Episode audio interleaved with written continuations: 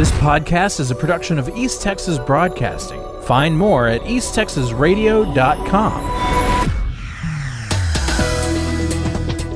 The final stretch of fundraising in the race for Texas governor shows Democrat Beto O'Rourke edge incumbent Republican Governor Greg Abbott. O'Rourke's campaign raised $10.5 million between September 30th and October 29th. Abbott's campaign raised 9 million during the same time frame.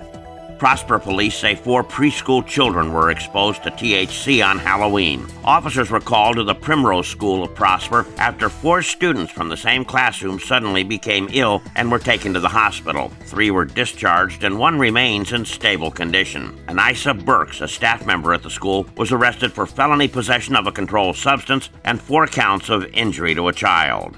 In addition to North Lamar, Paris, and Sulphur Springs traveling to San Antonio for the UIL State 4A Band Tournament, three local smaller schools will also compete for top honors at state. Rivercrest, Clarksville, and Honey Grove will compete for the state championship in their 2A classifications.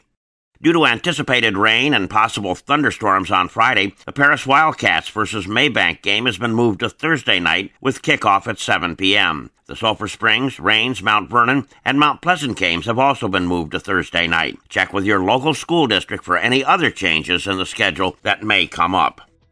Authorities are investigating after a man's body was found in a parked vehicle outside the Walmart in Durant. It was confirmed the man was a Choctaw Nation citizen, so Choctaw police were called in. The death of the 24 year old unnamed individual remains under investigation. Police expect to receive a ruling from the medical examiner's office soon.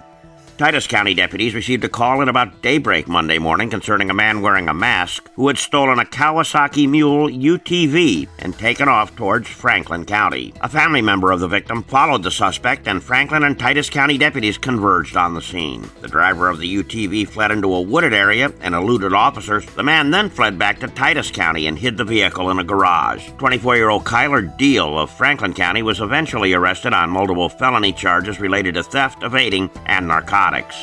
I'm Dave Kirkpatrick. This podcast is a production of East Texas Broadcasting. Find more at easttexasradio.com.